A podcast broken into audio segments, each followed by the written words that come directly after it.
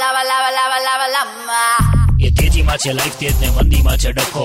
આવી ગયો છે રેડ એફએમ પર. બકો, બકો, બકો એ બકા મુકાલા મુકાબલા. જીગા નમી જા.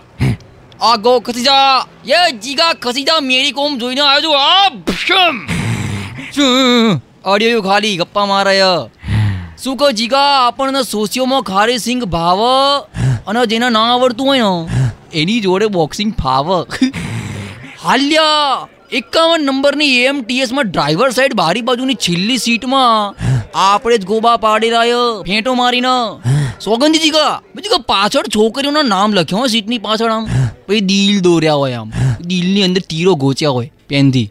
હા. પછી મને એમ થાય કે આમ લખી લખીને બસની સીટો ગંદી કરાય બધા. જીગા શોભા બધું. હા. અને પછી એક દાડો મારું મગજ ગયું વાંચી વાંચીને રોજ રોજ. અને પછી મેં તો સીટની પાછળ ચાર ફેંટો મારી દીધી. કચ કચાઈ નો અને પછી મેં રિયલાઇઝ ધેટ ક યાર સીટ ઉપર દિલ ચિતરીએ કે ગુમ્બા મારીએ? નુકસાન તો બસનું જ ને. પણ ટુ બી હોનેસ્ટ જીગા આ રિયલાઇઝેશન મને ચોથી ફેટ માર્યા પછી થયું હતું છે જબરું દુખાયું તો મને આંગળી બધું ઉજી ગયું તો. ડાગો એનો જ લખી રાખજે જીગા. એક દાડો આપણે બી શેર માર્કેટમાં બકા બોક્સર તરીકે ઓળખાઈશું.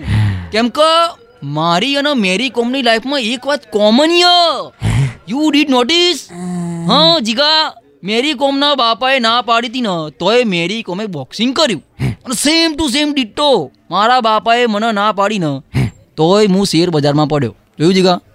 મારા સક્સેસ જવાના ચાન્સીસ ફૂલ દેખાય મને અત્યારથી. જીગા, તારા પપ્પાએ તને છે ના પાડી બોલવાની. અકળાયો અકળાયો જો. એ તેજીમાં છે લાઈફ તેજ ને મંદીમાં છે ડખો. આવી ગયો છે ફેસબુક પર રેડ એફએમ નો બખો